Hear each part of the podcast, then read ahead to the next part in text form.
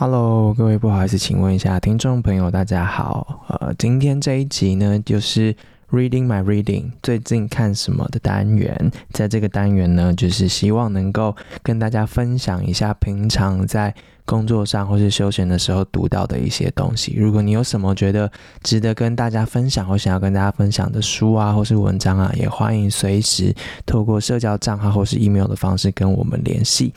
今天要分享的这一本书呢，是在过年的时候，我到那个限流册店，在台北的这家书店呢，好好好的逛了一下，里面的选书很棒，就是很多不只是就是当下正在台市面上面的书，还有很多他们自己选进来的书，所以我就找到了这一本像是挖宝一样的这本书的书名叫做《查某人的二二八政治寡妇的故事》。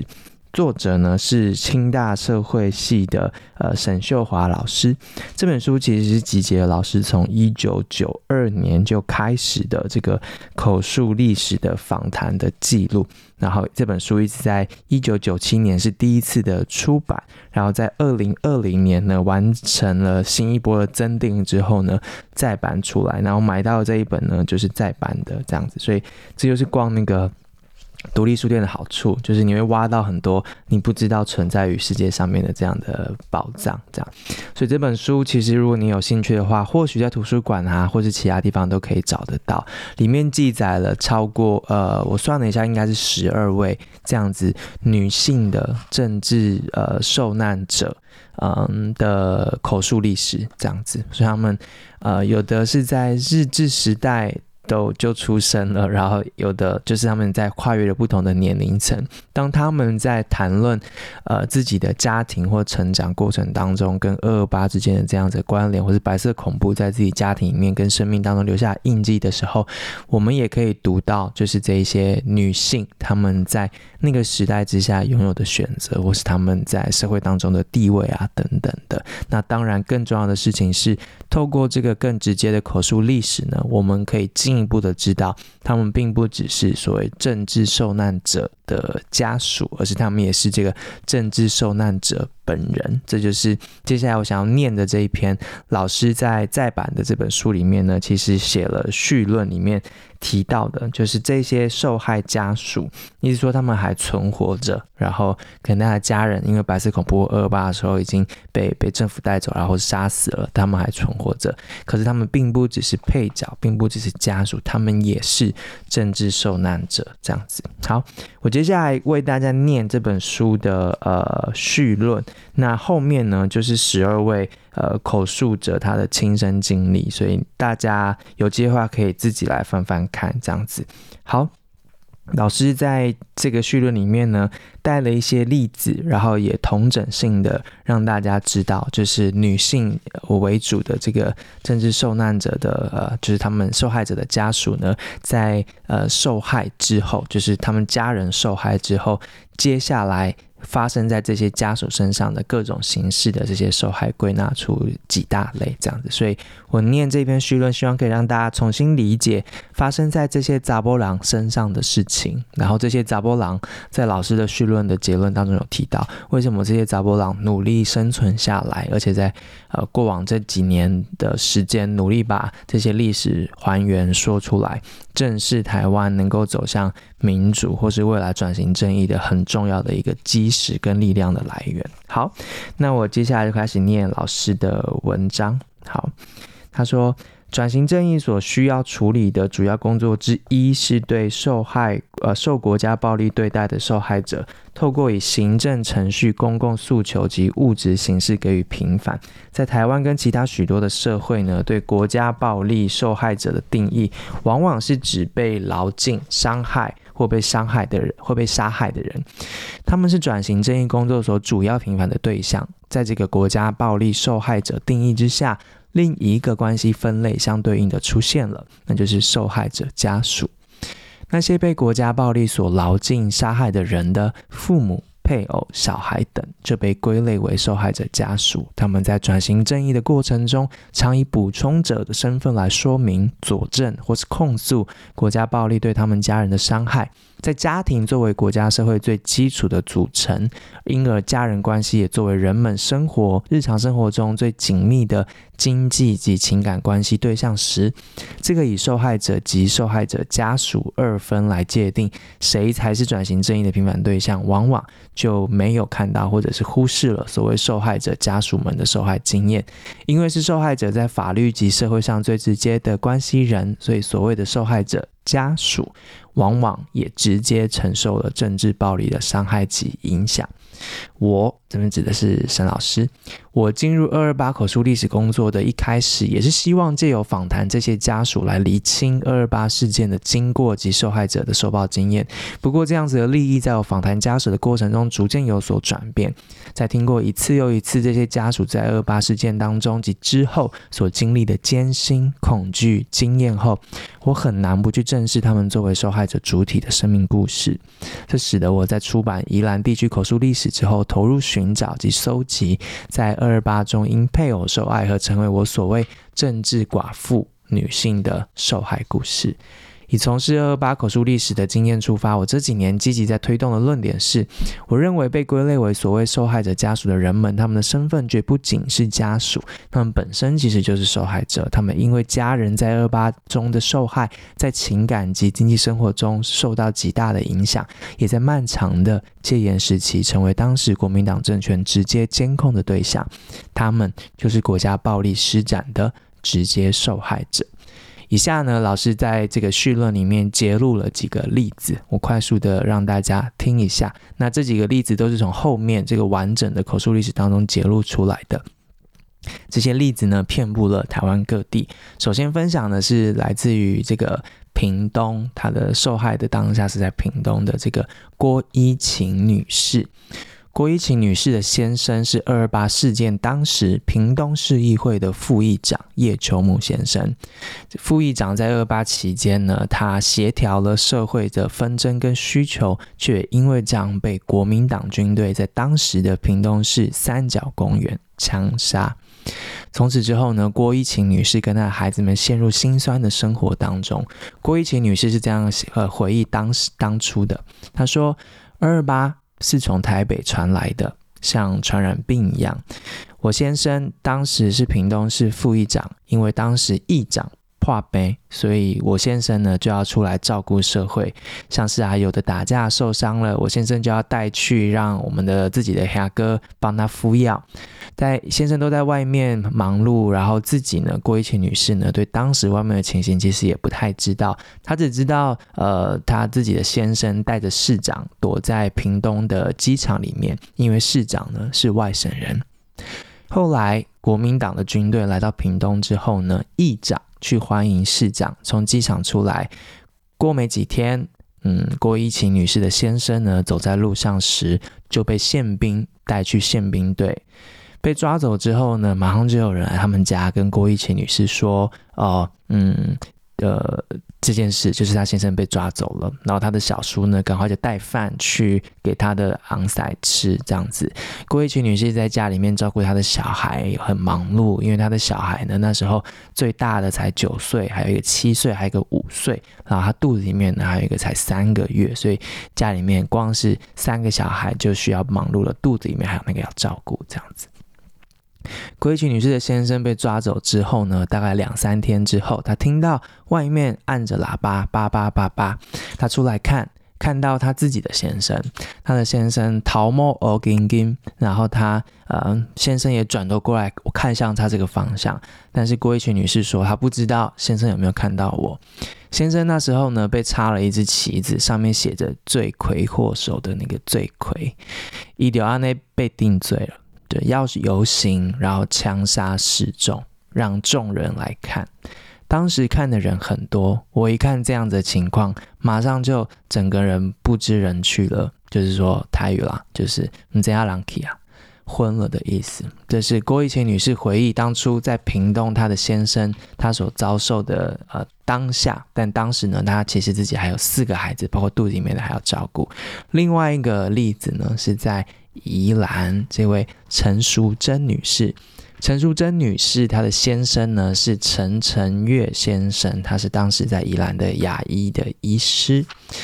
二八当时发生的时候，就是呃，发生二八发生后的四月二十九号那天早上，有人来家里面抓走了陈澄月先生，先陈先生呢就此失踪，一直到五月十七号才有人发现了陈先生的尸体。陈先生的尸体上面有三个枪口跟七个刀的伤，呃呃刀伤的伤痕。他是在南阳大桥上面被枪杀之后丢进溪中的这样子。所以其实从陈先生出门失踪一直到找到呃尸体的这段时间呢，陈淑贞女士说，她当时跟着她的小孩九岁的她的儿子呢陈章宏两个母子呢就躲起来了。这样子，他们说经历了一段逃亡在野外跟躲在亲友家中阁楼间的日子。袁阔是这样说的，他说：“呃，儿子回忆，一直到五月十七号温爸爸的尸体找到为止，这段时间都是东躲西藏，过的不是人的生活，像野狗，像野狗。”他继续说：“我妈妈今年八十一岁，这个事件对我妈妈身心摧残很厉害。四十多年来，她未曾和我讲过这件事情。前几天我问她，她讲：我不知，我想不起来。”他好像到现在那种恐怖的阴影还在脑中，对那段岁月他一直很想排斥，不要去想。有一点非常明显，就是在这个事件之后呢，我妈妈只能见自己的亲友，只要是陌生人来到家里面，他就避开，甚至有时候呢，呃，儿子带着妈妈出去，看到车多人多，妈妈就会吓吓，很很惊恐这样子。就是儿子来回忆，呃，在爸爸被抓走，然后找到尸体之后，那件事情一直到现在留在他们家中的创伤。下一个例子来自于基隆，基隆呢，就是这位的呃女士，她的名字叫苏白冕，苏白冕女士的先生叫做苏水木，是当时基隆八堵火车站的副站长。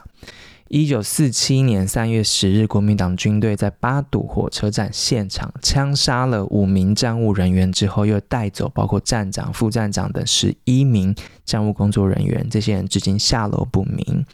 而苏白梅女士呢，就是当时副站长的太太，她她的先生就是到现在失踪没有音讯的人之一。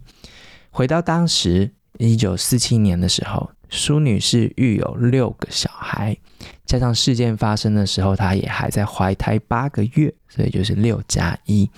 在当时就业机会不多的情况之下，原本苏家的经济靠的是他的先生，这个副站长苏水木先生一个人的薪资来支撑全家。苏先生一失踪之后，家里面马上面临没有收入，连孩子也没有办法养育的生活困境。这苏白冕女士呢是这样回忆的，她说：“温桃给二月时阵后郎俩去，四月我才生最小的查波尼亚。当时候呢，我自己在厝内对呃生小孩，自己捡鸡蛋。当时候的生活真真坏，我只好将丽娜呃送给别人。前前后后呢，在两三年的时间之内，送了三个孩子给人，两个查波，几个查波。”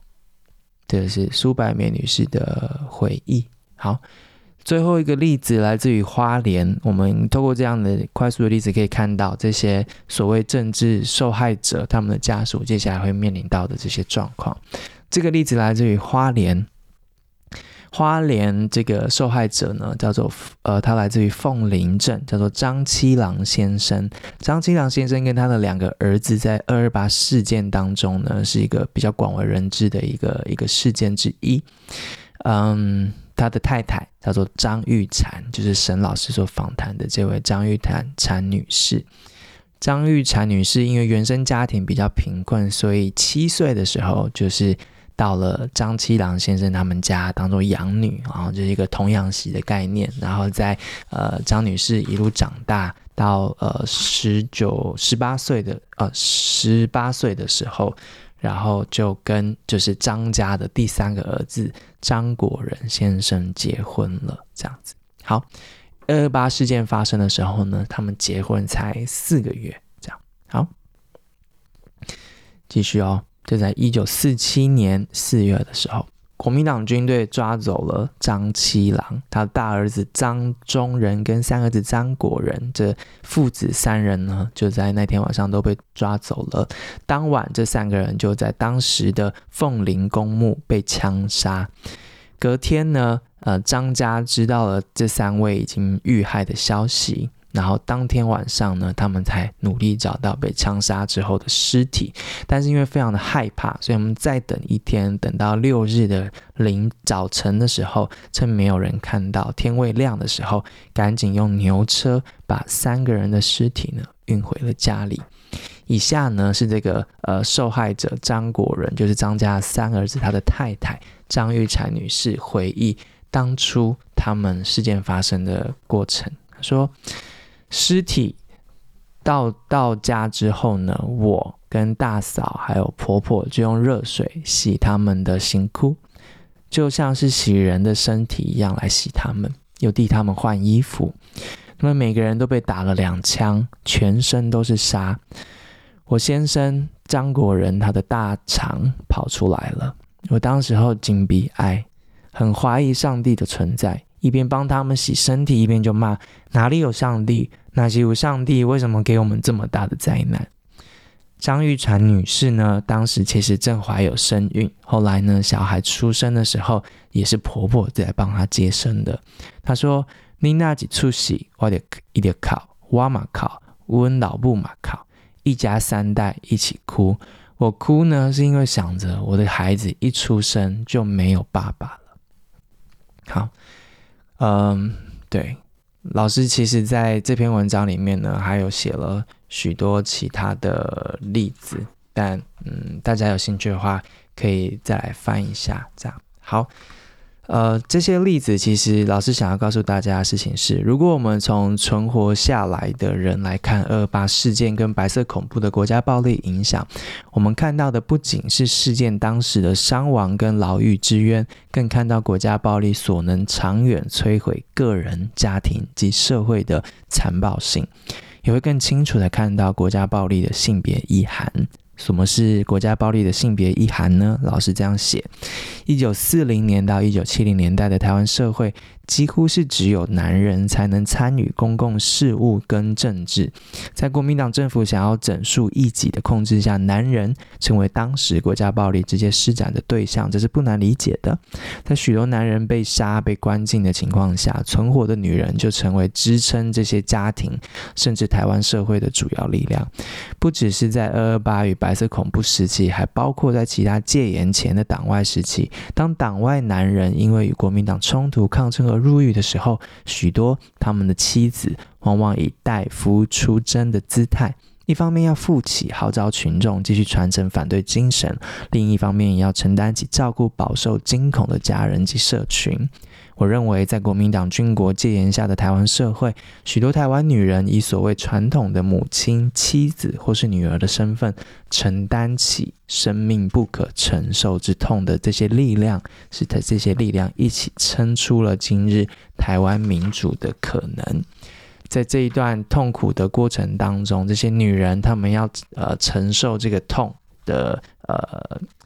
仔细的这些痛的这些实质的内涵呢，老师下面呢也归类出了到底他们存活者会面对到哪一些这样子的困境。这也是许多人我觉得啦，大部分的人在关心转型正义或是过去发生的不公不义的时候，很难进一步去延伸理解的。也就是除了被抓走啊，或是死去的牺牲生命的这些人之外。他们的家属接下来的生命里面，一直到现在承受着些什么呢？这个可能是大部分人没有机会理解或是思考的。那这边老师归类出了四个，呃，主要发生在这一些他的受访的这些查甫人身上会面临到的难关。第一个，但最直接的就是他顿失家人。老师这样写。根据口述历史的访谈，二二八当时呢，国民党在无预警也没有清楚理由的情况之下，到民众家里或工作场合抓人，或在外面无差别性的杀人，因而造成绝大多数受害者家属一时不知道家人的下落，找人救人成为事件一开始家属最普遍的经验。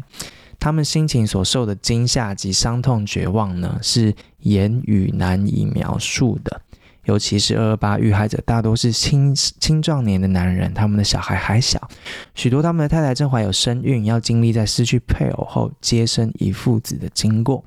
这边引了一段是书中的一位许江春女士的口述，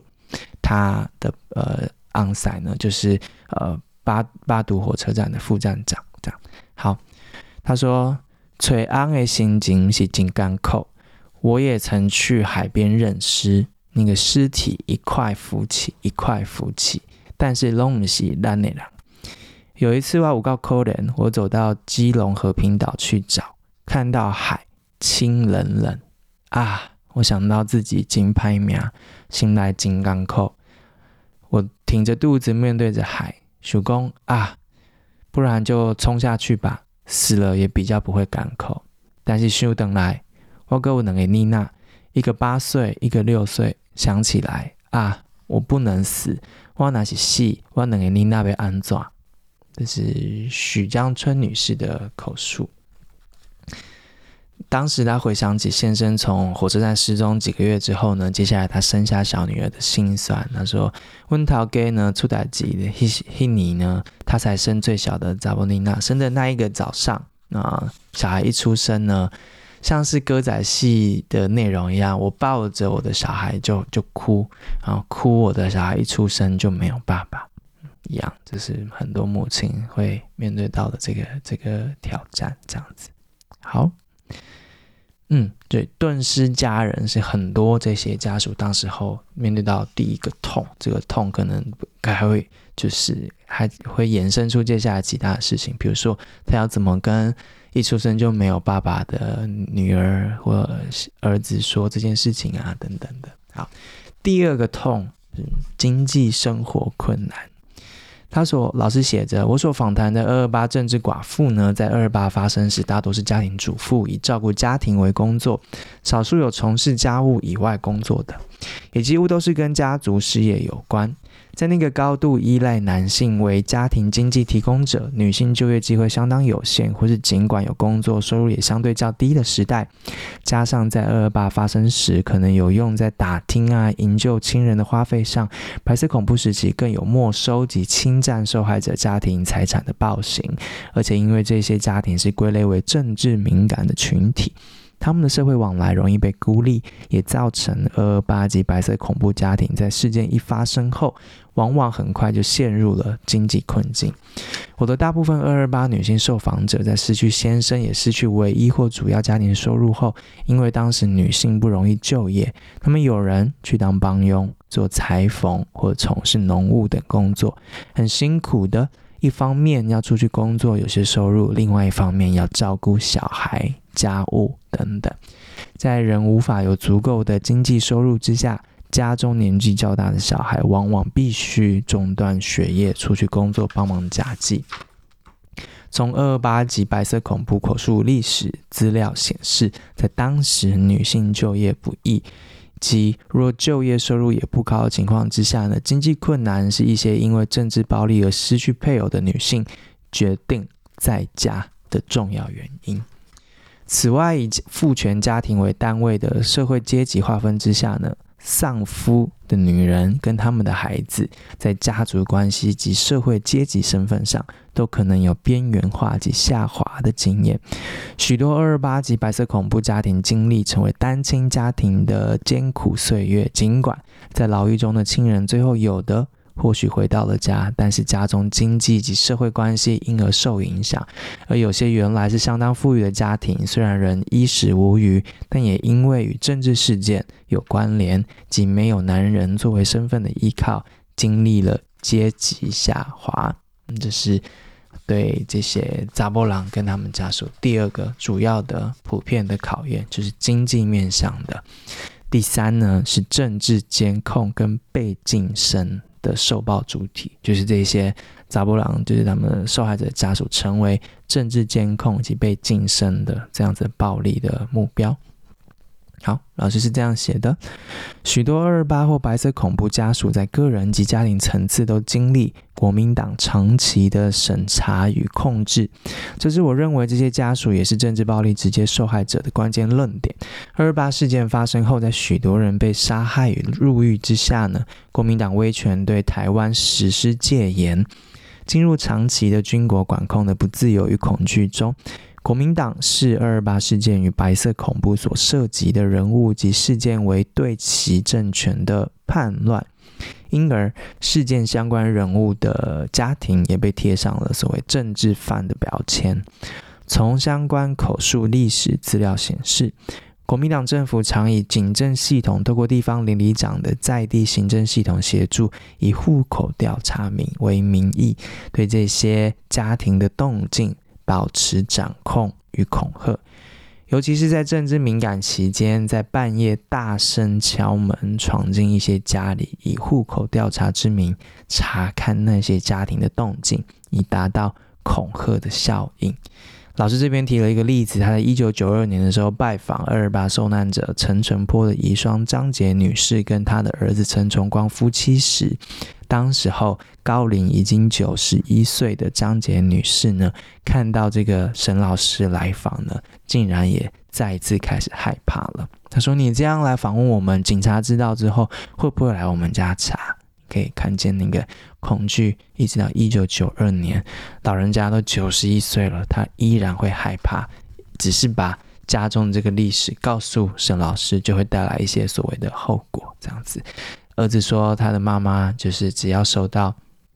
哦，其他的其他的受访对象也说，呃，妈妈其实只要收到那个户口调查的通知呢，也会再次害怕，看到警察也会心惊呀，这样子。根据口述历史的资料呢，这些透过户口调查及其他方式所收集到的记录，会随着这些家庭的成员在就学、服役、就业、成家、出国本人生历程，对他们产生干扰。嗯，所以户口调查是真的，这些记录是会真的对这些家属产生实质的影响的。老师继续写说。如在服兵役的时候，这些人会受到特别关心，或者被约谈到一个新的工作地点呢，公司负责人会被通知，你的员工有二二八或是恐白色恐怖家庭背景，以前出国要向政府申请出入境证，一些二二八或白色恐怖家庭成员当年要出国就学或出游时，会无故无法或延误申请到出入境证，这些日常点滴受到监控及监控的经验。这些哦，抱歉，这些日常点滴受到审查及监控的经验累积，会让这些家庭及相关个人产生自己就是政府眼中的准政治犯的这个意识跟恐惧，也是国家暴力直接施展他们身上的过程。有受害家庭的小孩回忆就学时期，每当学校老师要求学生带户口名簿到学校检查的时候，他们切身感受到自己与同学不同。感受身为他们这类家庭的上引号下引号羞耻。一位父亲在白色恐怖时期被囚禁的女士回忆，她在在学的时候呢，带着尝试里长配合警察多年调查之后，已是贴满厚厚记录的户口名簿到学校。她的经验是这样子的：老师都会说来排队，下课休息的时候，老师就一个一个 check。我常。我第一次带去我哦，第一次带我的户口名簿去的时候，不觉得什么。是我的同学说：“诶，你那个户口名簿是什么啊？”他们问我：“没有啊，就是贴的啊。我们家怎么没有？你们家怎么那么多？贴的厚厚的。”他就是括号警察，就是这样子一张一张来了就写，来了就写，贴在他们的户口名簿上面。我会觉得说这个是我的羞耻。每次就觉得排队要拿去给老师看的时候，我就想说我要排最后。嗯，就是这个孩子会，就是小孩回忆当初作为学生的时候那个感受。老师继续写，口述历史资料也显示，有些受害者家庭的小孩在成年成家的过程，会因为亲人是二二八或白色恐怖当事人，在社会污名跟恐惧之下，加上不容易与人分享身为政治犯家庭的特别经验，而不容易。找到成家的对象，也因为经历类似的生社会孤立性，有些同是受害家庭的的人，这些人之间呢，会因为在狱中认识或其他机缘而介绍彼此的小孩认识，进而共组家庭。也有白色恐怖受害者受狱友托孤，与被行刑狱友的妻子结婚，照顾小孩的故事啊，等等的。二二八与白色恐怖家庭以准政治异议他者长期接受呃准政治异议他者的这个身份，长期受监控。晋升是大多数这些家庭用于求得生存的方式，也就是他们必须安静啦。好，在被监视之下呢，仅是公共晋升是不足以保证会平安没事的。家里呢，家人们之间也是自我审查晋升的所在。郭一晴女士的口述也有提到这一点，她是这样说的：“她说，这四十多年来，我从来没有对我的孩子讲他们爸爸的事情。”那几个较大的小孩呢，有去送他们老爸，他们应该知道他们老爸是怎么死的。对这个最小的呢，我从来没有对他提起他爸爸的事，不用跟他们讲这些，讲也不会回来。另外，因为二二八这件事情，我会对我的孩子说，要他们不要把东把塞的政治的事情呢，不要管，危险，危险呐、惊的都惊，诶，惊到破破胆了，这样子。我以前都想这件事情就是这样就算了，想都不敢想说要平凡。人竟然没有办法再回来，计较嘛不好。人要能够回来，那是最好。老师写了。在政府以政治犯家庭概念来管控这些家庭，又在戒严令之下，人们为了自保，这些家庭很容易就受到了孤立。许多的受访者都提到，事件后一些亲友不敢跟他们有所互动。小孩若是年纪小，许多这些受访的二二八女性是等到小孩长大之后，才敢告诉他们父亲是二二八受害者的事实，因为担心孩子当时年纪小，不了解政治情势，在外面跟人提起父亲受害的事。进而会招来麻烦。若是孩子在事件当时已经比较大了，对父亲受害情况有所了解，这些家庭里的大人呢，也往往不愿与孩子或其他人讨论有关二二八所发生的事。一方面，同重提事件会伤心难过；另外一方面呢，是因为长期政治恐惧下的谨慎。好，这是第三个。呃，政治迫害、暴力所留下来的痛，嗯，对这些家庭成员呢是很具体的，长期的政治监控，以及导致他们在家里面跟社会上面呢都是被噤声的这样子一个受暴的状态。第四个，你，就是老师归类出的第四个，对这些家属的痛，你，就是亲密关系的破裂跟重建的困难。许多在经历政治暴力之后所存活的家庭是由女性所承担，她们一方面要出外赚钱来维持生计，另外一方面又要承担起照顾孩子的责任。她们经历暴力创伤、物质困难、政治恐吓、社会孤立的岁月。相较于今天，当时台湾社会对于单亲家庭更是不了解。不友善，也缺乏社会支持系统，又在长期被监控的恐惧下，如何在有限的物质与社会资源中重新调整家庭的日常运作，守住家人，让家还能成家，这是很艰难的过程。我的访谈中，常有人提到，在无力兼顾出外赚钱养家以及照顾工作时，有时候需要将孩子分寄不同亲人住处的过程及无奈。家人受暴力而死亡，或受囚禁，逼使家与家人关系要经过大重整；而从牢狱中回来的亲人，也会使得家与家人关系需要再次重整。当代透过以浪漫爱为基础所组成的婚姻家庭，往往让人假设配偶或家人关系在以爱、以血缘为前提下，好像就可以自然不变。家人就会是一辈子的关系，可以一直支持和爱彼此。但是实际生活下的关系并非如此。配偶与家人关系之所以有亲密性及支持性，是因为透过婚姻与家庭制度所建立出的机制及文化道德论述，让家人透过日常生活的反复互动及互相依赖，彼此。产生了物质及情感上的义务与责任关系，也因此有依赖共生的期待、需求及压力。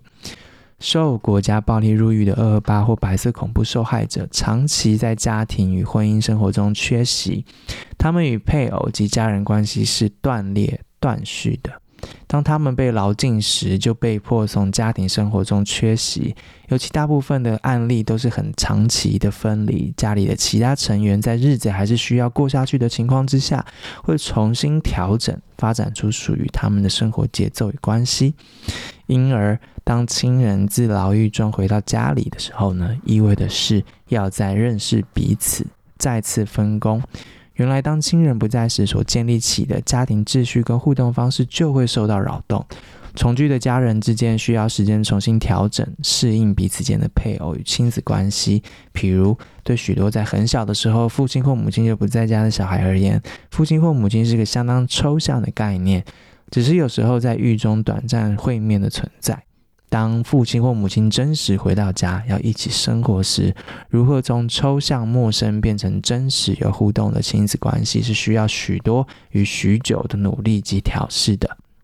同样情形呢，也会发生在夫妻关系之间，双方在分开的时候，会因为所处环境而各有变化。再次一起生活的时候呢，如何能再次的认识彼此，再次建立起亲密感，是需要许多。个人努力与社会资源才可能的。嗯，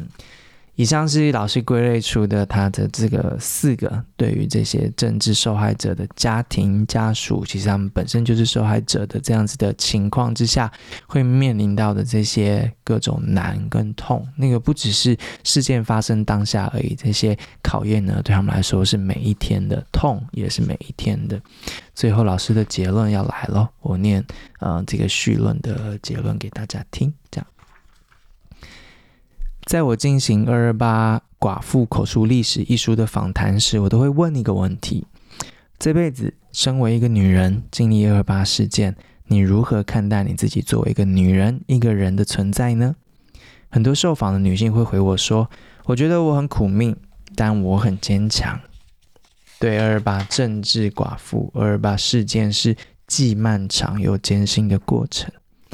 在无法将自己与家人的受暴经验公开说明及提出控诉，长期的压抑跟晋升之下，他们所经验的是深刻的创伤感及无力感，在伤痛无法说出，社会不知道他们所受的不正义下，不少二二八寡妇会以命不好。的这个宿命观来理解及安抚自己所经历的伤痛，但在我的访谈中也看到，同样这群女人在孩子往往是他们活下来最大的动力之下，在经历艰辛将孩子抚养长大后，回顾人生，会对自己能从艰苦中走出走过来，产生一种因敬畏生命而肯认自己的勇气与坚强的自信。这边呢，嗯、呃，老师引了一个。啊，选择匿名的这个受访对象，他的说的一段话。这个匿名的这个女士呢，她先生是二八的受害者，然后她是这样描述自己的：她说，我常会跟人家开玩笑的讲啦，我是踏浪而来的，我的人生坎坷，受到很多的煎熬。我在酒家受人糟蹋，再嫁又被我嗯先生欺负，浪哈有高有低，随时变动。要能踏着浪而来是很不容易，所以我感觉我比一般的女孩都要坚强。我感觉我是一个很坚强、很自在的女人。这个匿名的女士呢，是台北人。她被访谈的时候呢，想要隐藏自己的身份。这位女士从小就离开了原生家庭，来到后来在二二八中被杀害的先生家中当童养媳。她跟当时身为长子的这个先生结婚的时候呢，这位女士才十六岁。两年后，先生就在二二八中从此失踪。先生失踪，养父又过世，家中还有几个未成年的弟弟需要养育。这个女士呢，就此负担起生呃家中的生计。二八事件之后，呃，这个女士呢，刚开始先去当建筑工人，工作不稳定又需要钱，所以她也去当舞女、当酒女。但是呢，也感染了梅毒，生了一年的病。后来又来回于一些临时工跟当舞女、酒女的工作之间。嗯，二二八事件十年之后呢，她的养母过世了。这个女士呢，选择再婚，但是呢，婚姻中严重的家暴让这个女士非常的痛苦。是在这个脉络之下呢，她还说自己是一个踏浪而来的女子，走过艰辛的岁月，肯认自己是个坚强的女。这些二二八或者白色恐怖受难的女性及家属，她们从生活的勇气跟坚强中所长出的主体性，我认为并非只是个人层次的意涵。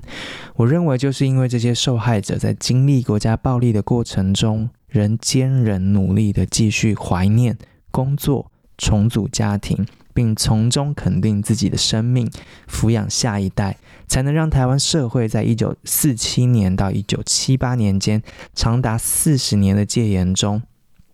应该是一九八七哈，一九四七到一九八七，长达四十七年的戒严中，仍能保有有别于国民党军国监控下的某些呃抵抗空间，尽管在当时那样子的抵抗性是相当压抑的。没有这些女人，她们在暴力下的努力存活，以及解严后台湾社会逐渐可以公开讨论二二八或白色恐怖事件，她们勇敢坚定地站出来诉说她们对暴力的经验及控诉，台湾社会不会有逐渐累积的民主基础。最后一段，如呃一开始老师所说的，就是他引用了一位呃受害者的家属所说。